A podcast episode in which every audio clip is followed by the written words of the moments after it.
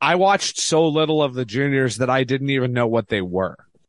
I thought it was like some bullshit showcase or something, and you guys had to tell me that they were happening. Yeah, I mean, I, I just punted on the whole tournament. I just wanted nothing to do with it, with the Hockey Canada news, and Yeah. just kind of felt gross that they were even participating. To be honest, On the episode we just recorded, I um I said how how fucking stupid it is that like if you're a Russian 16 year old, you count as a representative of your government, but if you're a Hockey Canada player, you don't count as a representative of Hockey Canada. well, Danilo, Danila Yurov has the launch codes. Um, you know, so does Ivan Miroshnichenko. Like he's giving marching orders, and Yeah, so you absolutely cannot condone that, and uh, they have to be punished.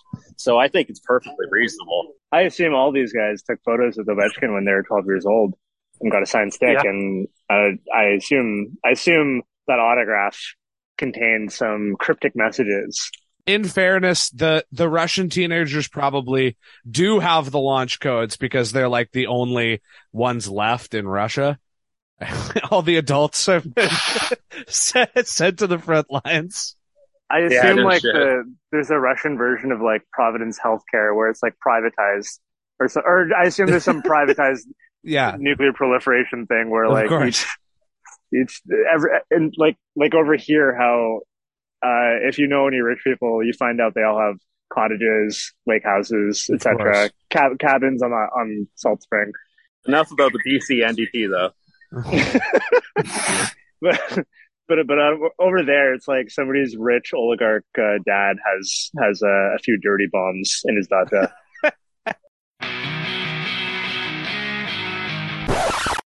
Hi, everybody. Uh, We're doing a quick uh, bonus episode of Roxy Fever here. Uh, Vias Elliott and longtime friend of the show, JD Burke, are joining me from a beach. Uh, what beach? English Bay, as a Oh, matter of nice. fact. Uh, so we're pretty much right in the thick of it by the the Cactus Club, and Ah, it's a very nice day. Having a you grand won't believe time. this but we said let's meet up at the beach at six that's all we said and we all found we we all managed our way to get to the same beach that's crazy. Vancouver. I mean, I'm Very gonna assume stuff. you This is said very risky. you said you were ju- uh, right in front of the Cactus Club. I'm gonna assume that's why you guys all just gravitated there. No, oh, no, no. We're just saying Well, that I, now. I We're always just that now. gravitate towards fine cuisine. So yes, I mean know. it, it it it does feel appropriate for you guys to be doing this in front of a Cactus Club. Um, I actually think I saw Andrei Kuzmenko with uh with Frankie too. So Oh you know, yeah, doing some recon. beauty. yeah. We're going to the Thierry for uh for hot chocolate after with Ilias.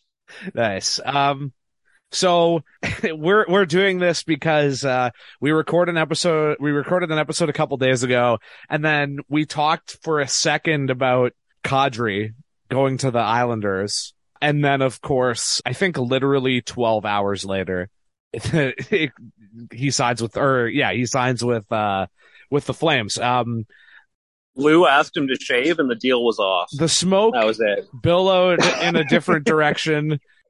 Lou, Lou, Lou Lamoriello said, "I'm not The smoke signing was coming from the flames. I don't know why we didn't see that one. Lou Lamoriello It Lamoriello seems so said, obvious in retrospect. The Flames have a Oh, new God. pope. "That's a better joke than mine." have a new uh, have a new Muslim pope named Nazem Kadri, and uh, yeah, I uh, I guess uh, uh, the I guess question number one is uh, am I am I crazy or did the uh, Calgary Flames lose Johnny Gaudreau, lose Matthew Tkachuk, and at least in the very short term actually get better in the process?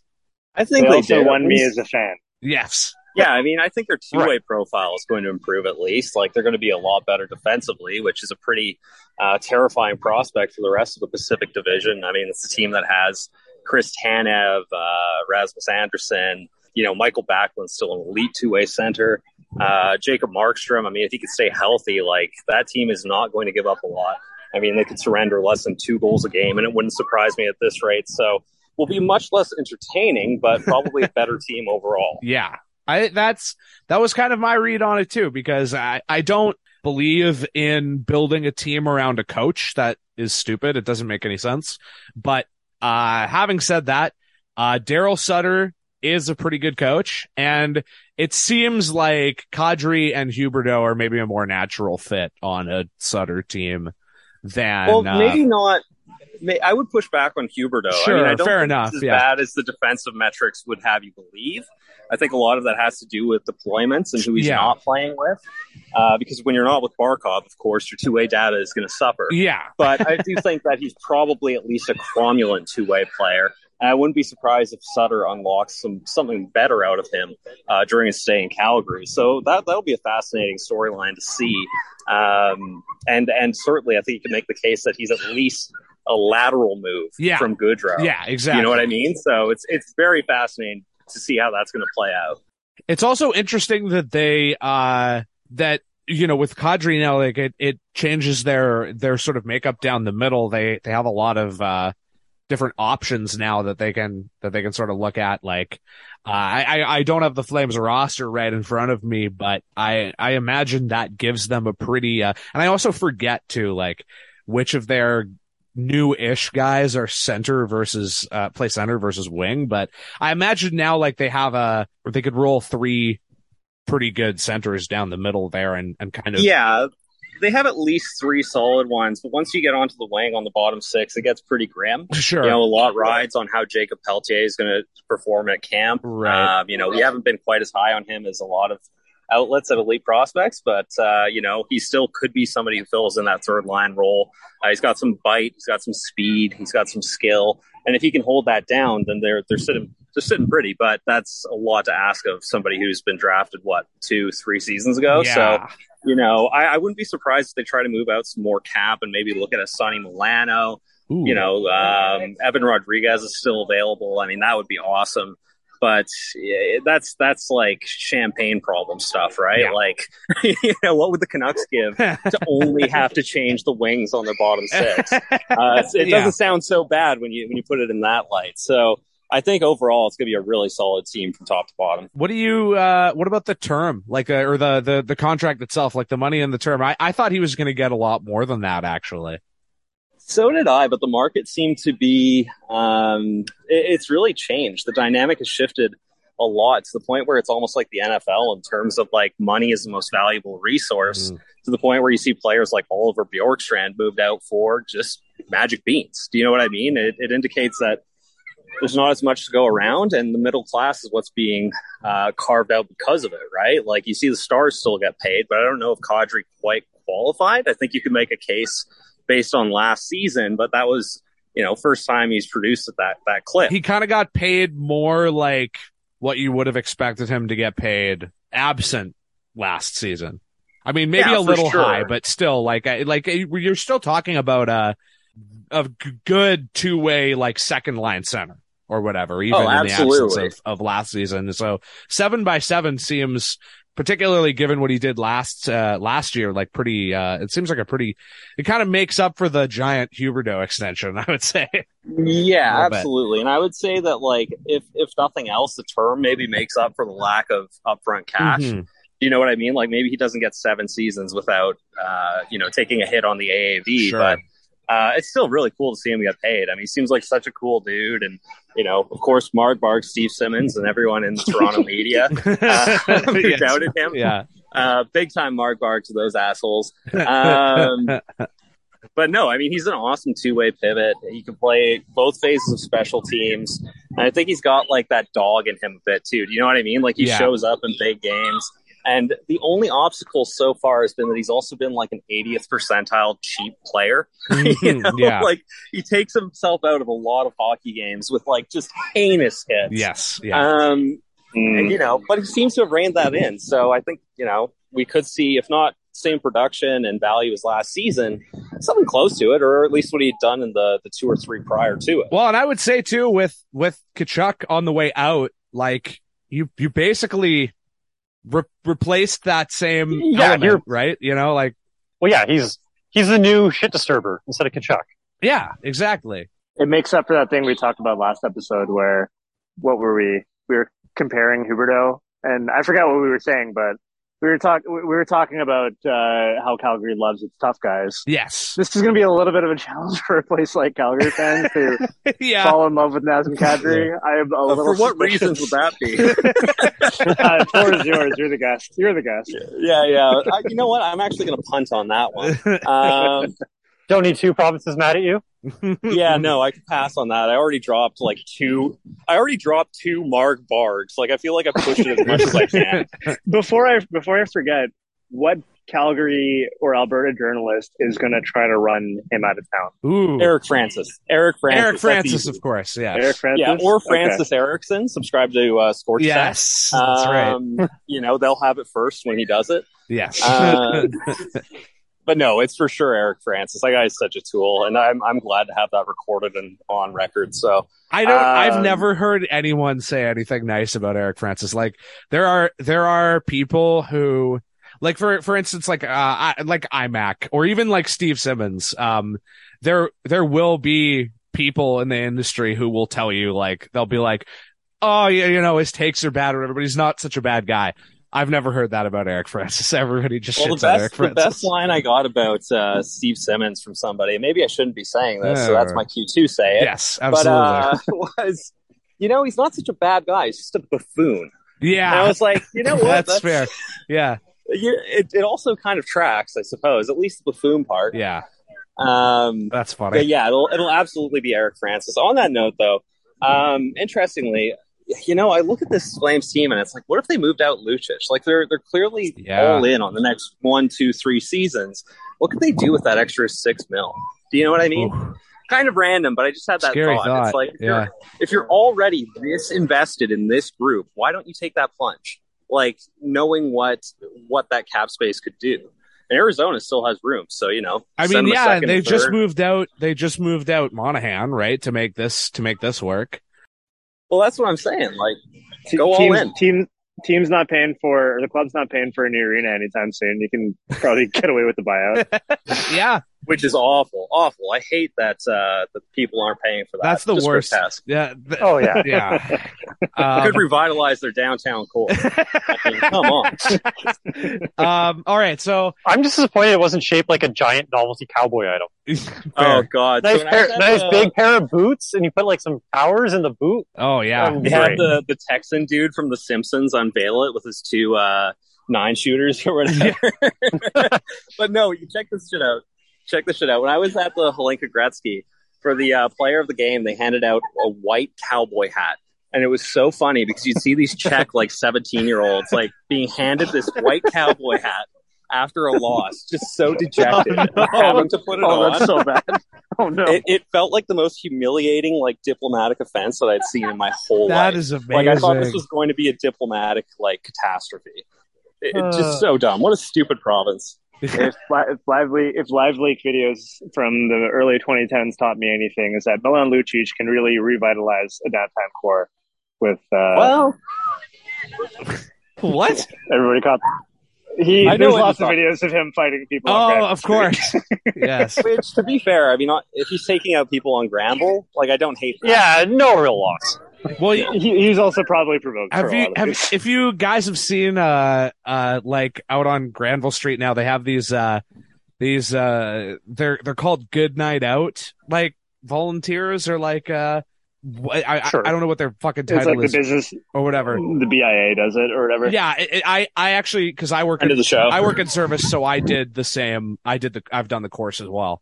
Um, and it's just like the idea is uh you're just trying to break up like uh, just potential awkward or worse like interactions between drunk people, particularly like men and Yeah. women or whatever. And um, Yeah. I feel like the next logical step is to also hire people like Milan Lucic to just get in fights with the drunk people. Um, You have to pay to fight Milan Lucic. Make it like an attraction. yeah, that would, that would be great. Yeah. Like an old timey fair. It'd be great. Has anyone here seen uh, Nightmare Alley? No. no but Okay, I've been well, he could be recommended the it geek of this circus. So you know that's my take on that. I've enough. been recommended the show recently It would be It's another good okay. another good thing if he if he gets tired of fighting, you could just switch the booth from like fight Milan Lucic to, to one of those guess my weight things. I feel like he would be really hard to I, like. I I could not guess Milan Lucic's weight. Like Combination of like the height and everything. Just yeah, it would be hard. it would be difficult. Yeah. Okay. So last question. yeah, that would work that would work with Kyle Wellwood And yes, that would also be good. But I, I, I feel like I can because it's uh specifically the Islanders that got spurned here. I feel like I can actually unironically ask how does this affect the Canucks? And obviously it's also a divisional rival that that signed him. But I guess I'll I'll the angle I'll start with is like obviously we are pretty sure that the Islanders were a team that was interested in uh, JT Miller. They were definitely interested in Nazem Kadri. Is there any chance that like something shakes loose now between the Canucks and the Islanders because they didn't get their Uh, their plan A? It would take a lot of creativity from both sides, right? Because if you're the Isles, you have about 10 mil to play with, and you have to re-sign uh, Noah Dobson and Alex Romanov, and you know how I feel about the. Romanovs. um, well, the the easy solution there is just trade those two guys to the Canucks for JT Miller. which is of course the Dreamcast out of Vancouver, Yes. but I don't think that's going to happen, Yeah. right? So like the assets that the Canucks would want out of out of New York, they can't get, Yeah. and and a straight up trade with the Isles isn't quite. Some fans in the background. Yeah. um, doesn't quite work because of the the cap. So like, it's it's a tough one. They'd probably have to take on Anthony Beauvillier in in return. Um, I don't hate that. no, but I don't hate it, but it would be like a reclamation and a bit of a cap dump, Yeah, right? Like yeah. if, if Oliver Bjorkstrand is a cap dump, Oh, it's definitely a cap dump, but is Yeah. absolutely a cap dump. But maybe you recoup some value and move him at the deadline. yeah, yeah, exactly. salary. Yeah. Or the value of Miller increases like threefold if you retain half on him. At Mhm. which point Dobson may be within the realm of possibility, but probably not. Look, you think Lou Lamoriello, the guy who who would never sign Kadri because he's a Muslim, you think he's going to trade for JT Miller, a Palestinian? Sorry, you guys teed that one up for me. I feel Well, I'm going to have to expand my Mark Barg list if that's if that's what's holding this up because uh, we, I wouldn't stand for that. But no, I mean, it is so funny that he was born in a town in Ohio called East Palestine. I There's love a that. lot. There's a lot of. Great I'm honestly surprised it hasn't gotten renamed. Yeah. If I knew about that at the time of the trade, I would have given it a glowing review. Yeah, There's so Sam. many, there's so many little towns like that. Like there's a Moscow in like Alabama or something. But these these, these places, Idaho. Okay, yeah. These, these There's a places Dublin in, got- in Ohio too. That's Ohio. wild. Um, Well done. all right. So, uh, okay. What about, uh, expanding past the Islanders? Uh, obviously it's tough to say like who was in, who else was in on Kadri, who else was hoping for Kadri. I imagine it, there were more teams that thought maybe they had a shot to get him than just the Islanders and the Flames. So, uh, do you just apply that question to any other team? Do you think there's any chance now that something shakes loose with some other team that we don't know about? I mean, Minnesota came up during the season as a That's true. potential destination, and I think it could make sense, but only if the Canucks retained because of their precarious uh, salary position, right? Mhm. So, like, they, they can't fit him otherwise. Um, but then you also run into the question of who do you want from Minnesota? And if you look at that right side, like maybe you can get Calen, Calen Addison, Mhm. maybe. Mhm. I don't think you can get Brock Faber, which would be ideal. Um, they just they just got him from uh, the LA Kings, so I mean that's one team I would keep an eye on, even if it's a bit clunky and I don't see how they work it out. Um, maybe Colorado, if again if they retain on on JT. So I mean those two are the first that come to mind. I mean, that would make sense. They just lost Kadri. So, and Yeah. they're another team too that like they will take the year of JT Miller and then let him go sign somewhere Mhm. else. Like they're They're contenders. that's the stage you they're at. do. Yeah. Yeah. Um, And maybe you get Alex Newhook out of it. Like Ooh, that, that would be, be- a pretty sweet deal. tasty. Uh, Yeah. But you would have to fully retain to make that happen. Yeah. So, I mean, it's it's strange because I don't get the sense the Canucks have an appetite to do that. Weird. I'm not sure why Yeah. because it's one season. Um, but I mean, I don't think we've heard anything to indicate they are open to that possibility. So until we do, I mean, it's it's hard to say if that'll happen. yeah, it's been uh I I haven't been able to get a read on what they're what they are, are trying to do at all so far. So I guess we'll we'll just have to see. They haven't done much. Yeah. Um anything else, I- boys? I think I think that's good. I don't think any Yeah. other important hockey event happened in the last week. It right now is August twenty second or something, and yeah, I can't name Yeah. a single one. Nah, me neither. Yeah, no. Are there any Uh, pending uh, hockey things that we should talk about so we can make them happen next week? Or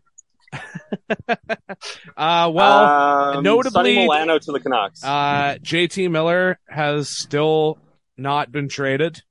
Yeah, so it looks like he's just going to be with the Canucks forever. An extension might be on the way. We'll we'll come back to the beach if this happens. All right. Thanks, guys. All right, thanks. Thanks for having me. Thanks. Uh, stop recording.